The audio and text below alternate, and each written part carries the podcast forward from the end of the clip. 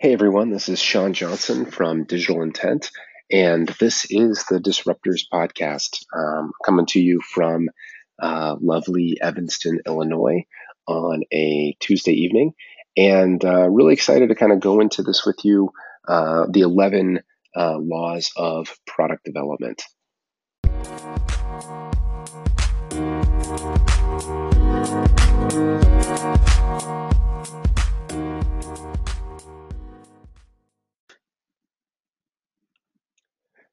Creating a startup is extremely hard. There are dozens of barriers and pitfalls uh, along the way, and success requires fanatical execution and a bit of luck. But while there are hundreds of ways that startups can fail that are completely outside of your control, the product isn't one of them. There are lots of ways that you can build a product or a particular feature, but not all of them are created equal and we've built over 100 products at uh, digital intent over the last six years and and every single product has been different um, but all of those reps have helped us i think discover some broadly applicable patterns uh, that we believe can increase your chances of success. Um, and that's what we're going to talk about today uh, 11 ideas uh, you could even call them laws of product development. And these are certainly not comprehensive um, there are probably a lot of different types of applications or technologies that these wouldn't necessarily apply to you know um, iot apps um, artificial intelligence stuff vr uh, but if you're building especially uh, any sort of a web or mobile product whether that's consumer facing or uh, even for internal users uh, i think that uh, some of these rules will be uh, super helpful for you. And so with that let's get started So the first and in my opinion the most important rule is to do everything that you can to avoid building something that people don't want. The number one reason that new products don't fail in my opinion is an inability to achieve product market fit. And this is usually because of a lack of customer development or insufficient customer development. So that often looks like people going from an idea on the back of a napkin out at the bar with friends to writing down you know really detailed requirements and not even asking whether people want the product in the first place. And so if someone hasn't started building a product yet one of the first questions is is uh, you know how many customers have you talked to? And the most common answer that we'll get um, you know either uh, at di or with uh, founder equity our, our early stage venture fund is zero. Um, or something like maybe i talked to a couple of people and uh, when you probe you find out that they talked the whole time and the uh, the only purpose of the feedback was really just to kind of validate their initial hypothesis um, and to use some social proof in their pitch deck or whatever and so um, it's kind of crazy um, that these folks would waste months of their lives and thousands of dollars of their money or other people's money to solve a problem that they're not even sure exists. And so, um, but you see it all the time. You see it with people, you see it with companies. And so that's sort of the number one rule. Let's de risk that problem hypothesis and that customer hypothesis as soon as we possibly can.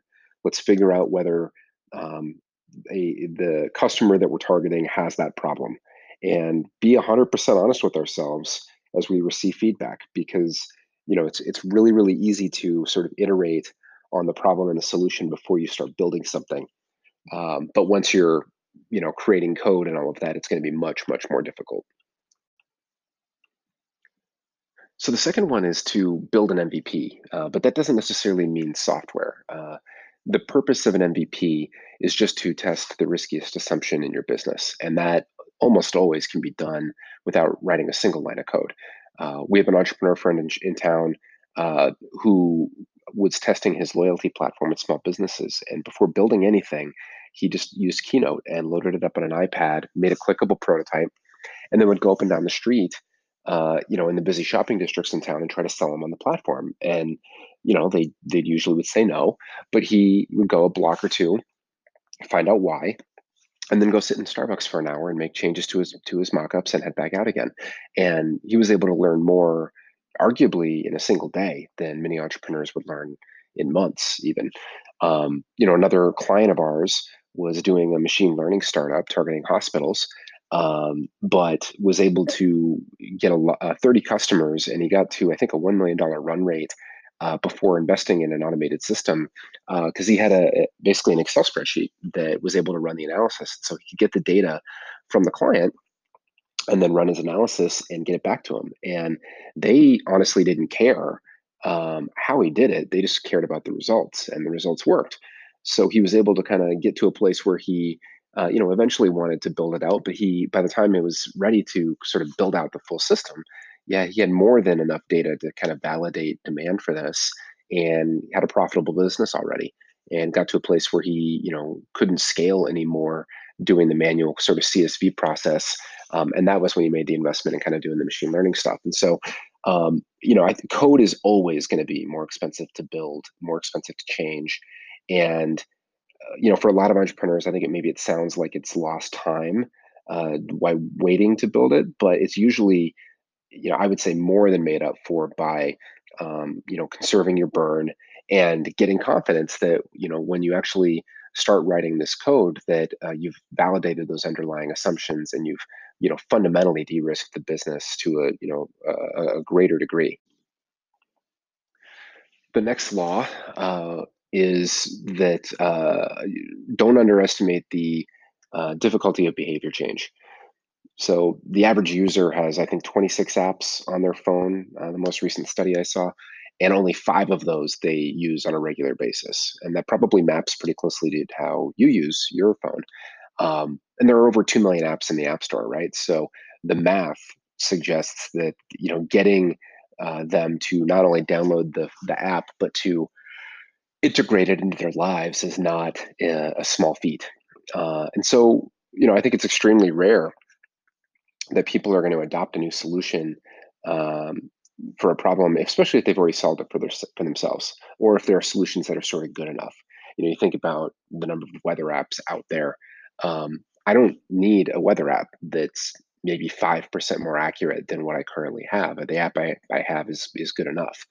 Um, even broader than that, though, when you think about it, you're not just competing against other uh, products in your category. You're you're really competing against literally every other demand on my time or attention. And so, a, a new solution is going to have to either be, uh, in my opinion, dramatically better than the status quo, or uh, be, you know, sort of a complete reimagining of the experience in order to sort of dislodge um, you know my existing behavior and kind of disrupt that pattern and then you know carve out space for me to um, have the motivation to kind of integrate this new solution into my life the next one is to uh, pursue simplicity uh, as much as you possibly can so um, most of the apps that people love at least from what i've seen uh, are obsessed with what we at di call the core experience um, meaning the the one or at most two things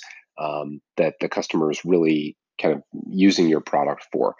And I think it's really really rare for products to try to do 12 things simultaneously and to kind of pull it off and to do them all really really well. And yet um, that is the tendency for most uh, folks kind of building stuff as they think that they have to sort of compete on features.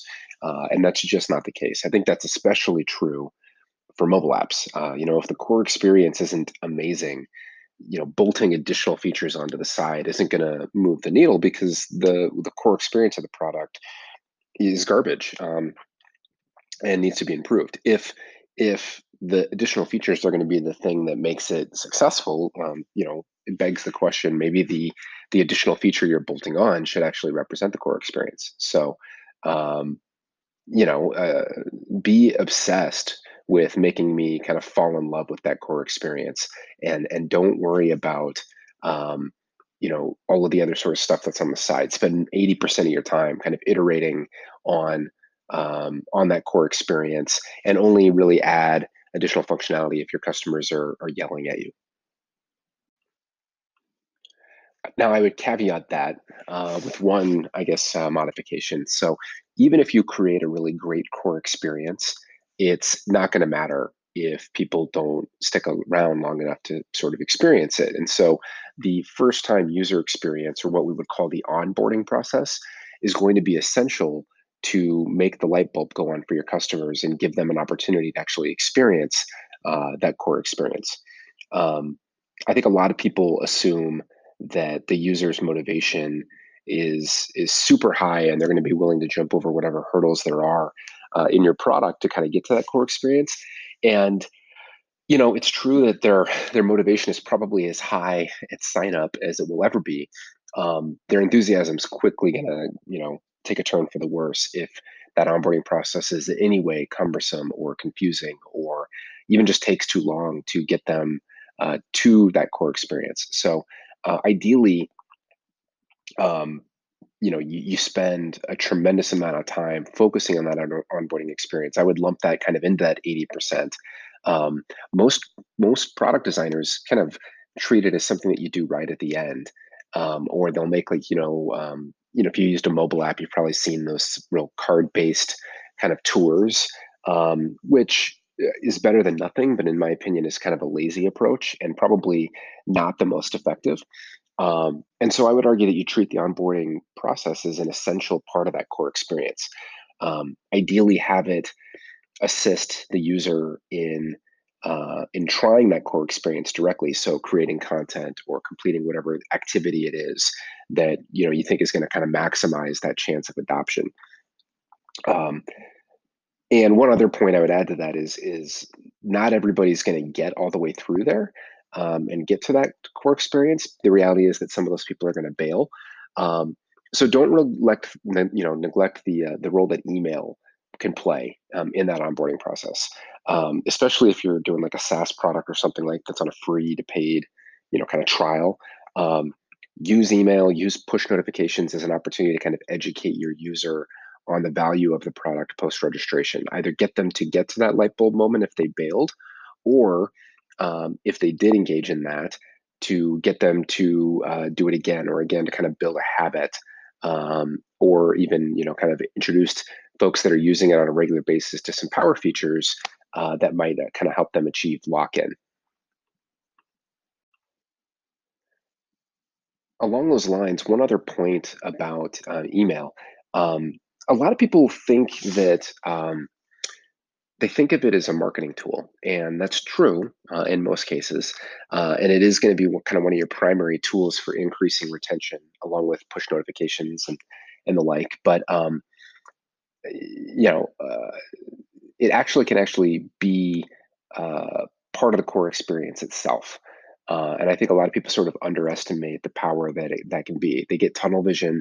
They start to think about their product as um, a this has to be a desktop application or a mobile application or something like that. And the reality is is that your customer is hiring your product to accomplish a job for them, and the form factor ultimately doesn't matter, uh, except in uh, its ability to make that core experience easier or or or, harder, right? And so um, you think about like an admin, for example when we build a, uh, you know products you know whether they're internal or customer facing or whatever there's almost always some kind of an admin component to it um, either for you know managing users or managing customers or whatever or if it's an internal app there's some kind of a per- permissioning component to it where you have um, you know your your internal users and then you have admin users that have some analytics or you know special superpowers or whatever um, and so you always need that functionality, and yet no one really wants another site to have to log into, right? Like all they really care about um, is maybe that that that uh, you know the, the, the three or four analytics that are on that dashboard. So maybe maybe it's easier for you just to send that to them as a weekly email, right? Uh, and then they're getting the utility of the product. It doesn't make the product any less useful, um, but it's saving them the inconvenience of having to log in and having to remember another password and all that kind of thing. Um, you know, a couple consumer products, if you think about Quora, if anybody uses Quora, that email digest is a fantastic example.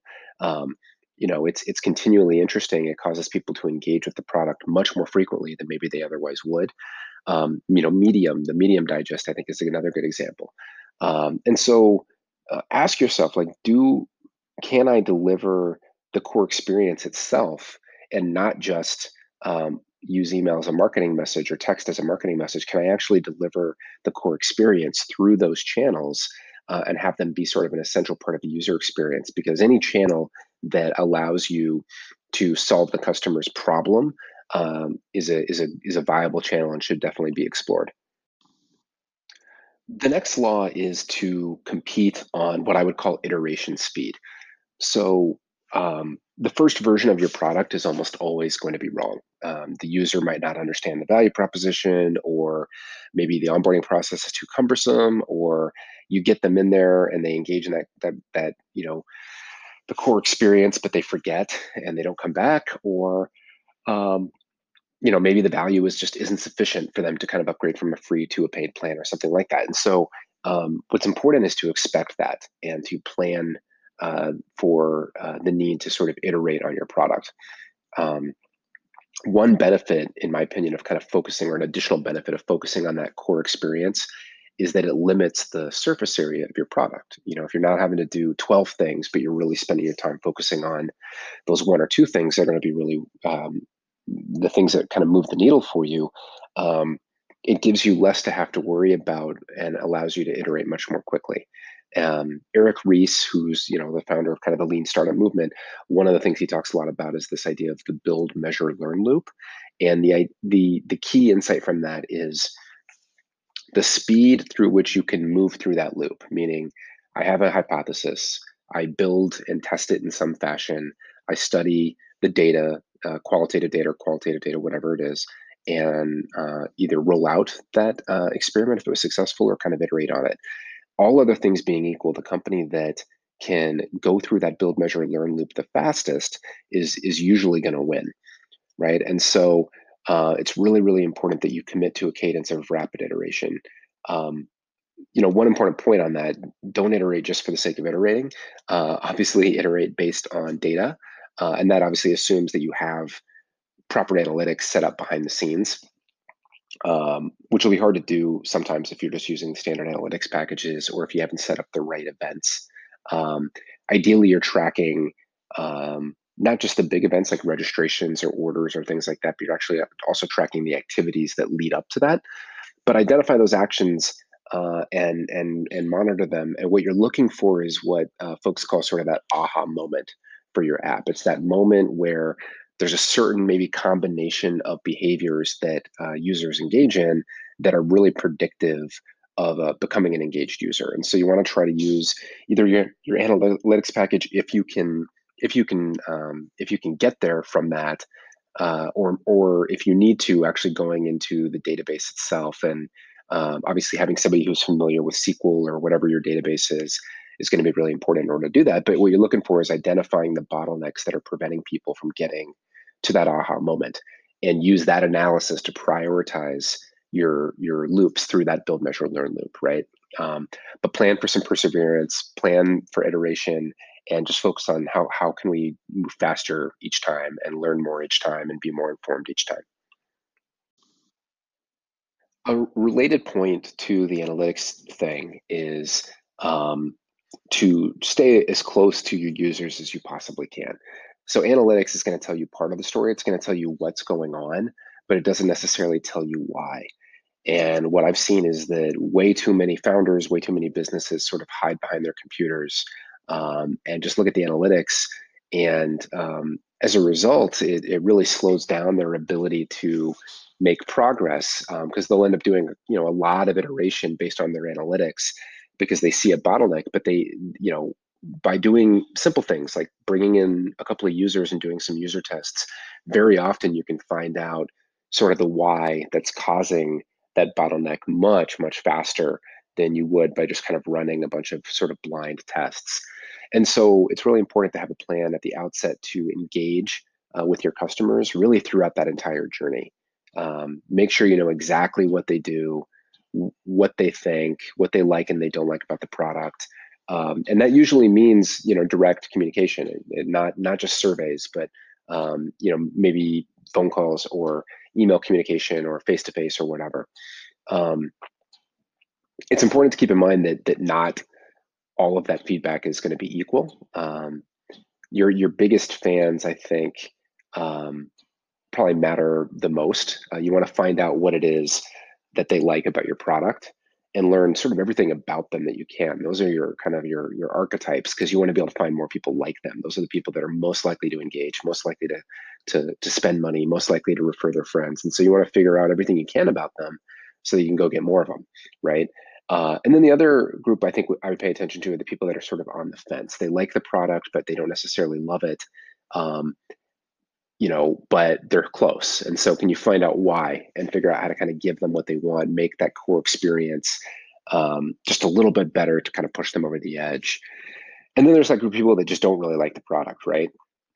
And I think that's okay. Not every product is is perfect for everyone.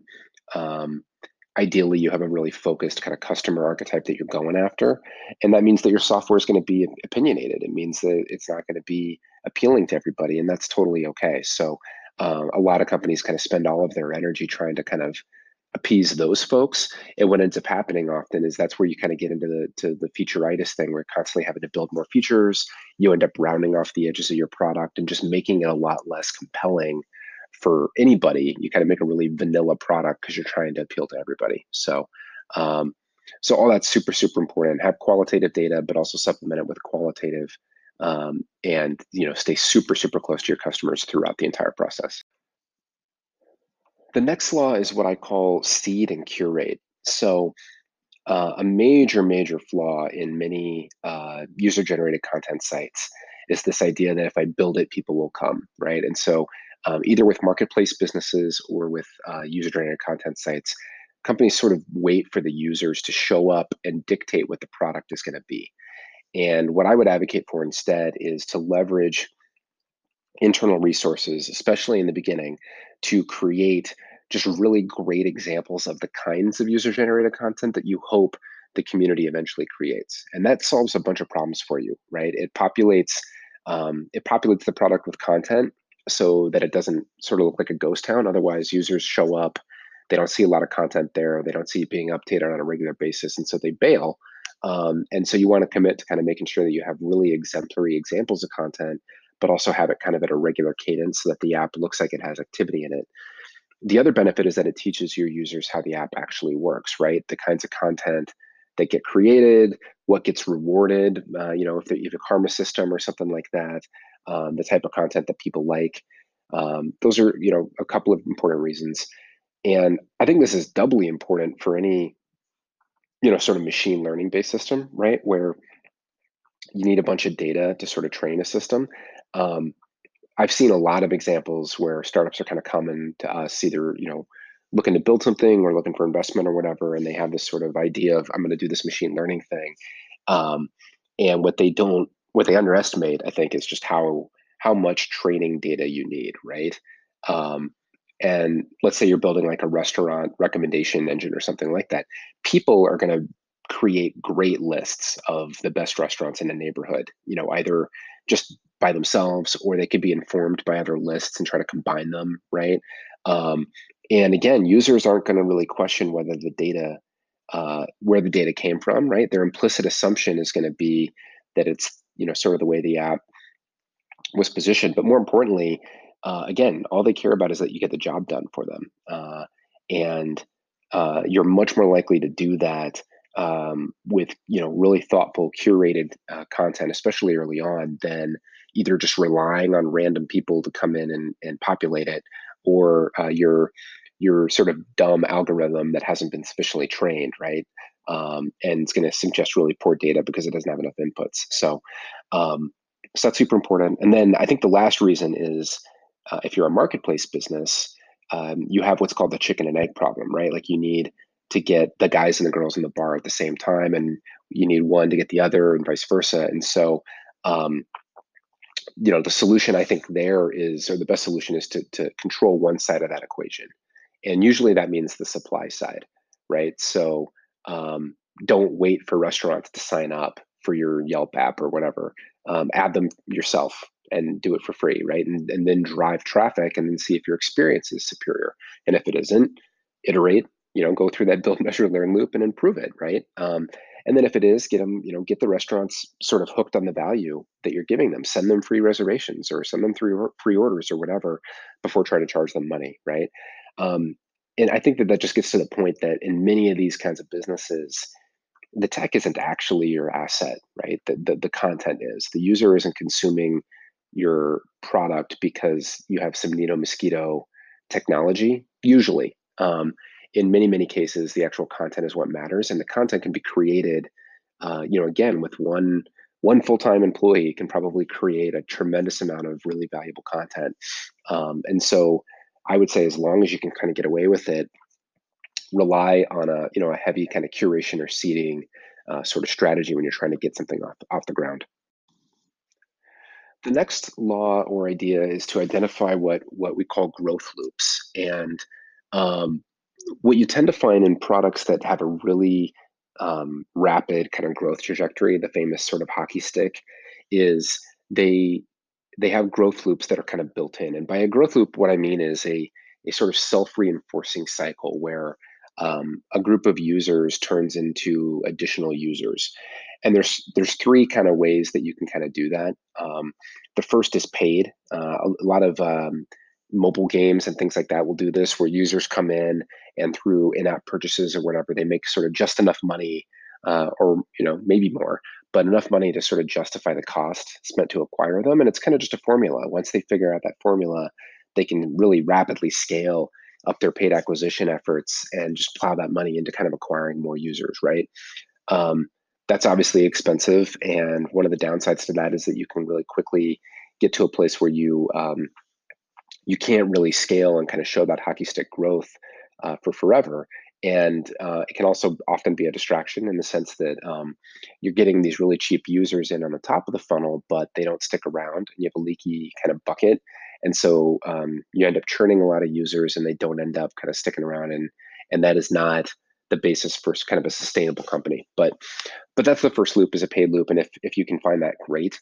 Um, the next one is is um, referral and that's what most people think of when they think of a growth loop. It's basically your your referral process. So um, excuse me you know users are incentivized in some way to send invites to their friends. You know some percentage of them sign up and invite their friends. Um, and that's kind of what most people think of. That loop works best when you have uh, where the platform gets better uh, for me inviting my friend. In other words if my friend joins and starts creating content or starts engaging in the product it, it creates more utility for me. Those are the best um, types of loops but you can also do this for e-commerce. You can also do this for other kinds of sites. Um, very often that takes the form of like a symmetric bonus maybe where you invite a friend and you both get store credit or something like that. Um, if your product has um, some sort of scarce uh, utility that isn't necessarily directly money, um, that can be even more valuable. Like a real famous example is Dropbox, where they were able to give away free additional storage space, and the cost of an additional gigabyte of storage space was, you know, almost zero for them, but uh, was valuable to users, right? And so that was a really effective referral loop for them. And then the third loop is uh, organic, and this is usually um, from user generated content sites, so sites like LinkedIn or whatever. The idea here is that a user would sign up, they generate content, and then that content uh, is publicly accessible, or at least some of it is publicly accessible, and Google picks it up um, through the search engine, through long tail search, and they start to drive organic visits right? Which turn into you new users who create more content for Google to pick up. And so that's the other way that can kind of can kind of snowball. It's a longer term one, uh, but can be really really effective. So it's you know sometimes none of those are available to you, but you at least want to ask the question and spend a lot of time thinking about like, is there any any content here that's publicly uh, that would be publicly useful that people would be searching for, um, and that doesn't violate kind of security or the privacy of your your customers. Um, you know, d- does this lend itself well to a referral loop of some kind? And what should the bonus be? Um, or, you know, can I at least get the math working where my lifetime value of my customer is worth the acquisition cost from a paid perspective so that I can kind of plow that money back into scaling of a paid campaign? So, uh, but try to identify one of those growth loops if you can. And then our final uh, law uh, would be to just, I guess, an admonition to to not try to scale too early. So um, there's a project called the Startup Genome Project uh, that does basically autopsies on failed startups. And one of the kind of the most surprising things that they found is that um, more than 70% of them fail because of what they call uh, premature scaling, basically meaning they hadn't reached product market fit yet. And you know, admittedly, that's a fuzzy term. Um, but uh, what ends up happening is they think that they've nailed it. Maybe they raise money. They tell them, hey, start growing at all costs. This is going to be an arms race or whatever. And kind of like I was saying on that previous point, they just spend a ton of money on paid and they get users in, um, but they end up churning uh, or their, you know, their their retention curve never um, never tapers off. So their cohorts can't kind of stack on top of each other. And that the, it's it's really toxic and really um, insidious because it can often take a little bit of time for you to sort of figure that out. Um, because as long as you're kind of scaling up your paid budget, um, you know your total users and even your active users look like it's going up. So um, really, you know, kind of a dangerous place to be. Um, in terms of product market fit and kind of how you can figure out where, whether you're there or not, a couple of sort of uh, I guess rules of thumb maybe. Um, these aren't prescriptive, but you know, generally speaking, if you can get to a place where you're getting, you know, even 100 users a day from organic, meaning, you know, including referral, um, that's a really good sign. There's a guy named Sean Ellis who um, runs the Growth Hackers community, and he advocates asking your users a question, uh, you know, how disappointed would you be if our product went away? And if 40% of your users say they would be very disappointed, odds are that's you know you're in good shape. That's a that's a really good sign. And so until you get there, I think you know your team should be focused aggressively on iterating on your product again until kind of product market fit is sort of achieved. And you are testing acquisition channels, but you're you're you're really just trying to get enough users into the product to kind of see how it's being used, figure out what parts of your product are busted so that you could improve them, and kind of get to closer to that, you know, again to that product market fit kind of um, phase. And only then do you really start to aggressively focus on on scaling things. So that's it. Those are my, uh, I guess, 11 rules or laws or whatever for uh, building better products. Um, you know, obviously these don't guarantee success, um, and obviously they're not comprehensive either. But I do think that, um, you know, to the degree that those rules are relevant to the type of product that you're trying to build, I think that those rules can dramatically increase your odds. Um, you know, I've, I've just seen so many really, you know, beautifully designed, well-engineered products that people just don't use, right? Uh, because either they didn't validate that people wanted, or they didn't get that on, you know, that onboarding experience right, or they didn't do a good enough job of keeping them around, or you know, you know, their product could lend itself well to growth loops that they didn't take advantage of, or whatever. And so, um, don't be one of those people, right? Um, I think that's pretty much it for today. Uh, if there are any other uh, rules of thumb that we, you know, left out, uh, I'd love to hear your thoughts. Uh, you can email me at uh, Sean, S E A N, at digintent, D I G I N T E N T dot com, uh, or you can uh, tweet at me at intentionally. And if your organization is looking to build something new, uh, you know, we'd love the chance to work with you, uh, learn more about what you're up to, and see if there's an opportunity to kind of do something cool together. So, uh, again, you can reach out to me at email or you can uh, hit us up at uh, www.digintent.com. Until next time, thank you so much for listening. Have a good one.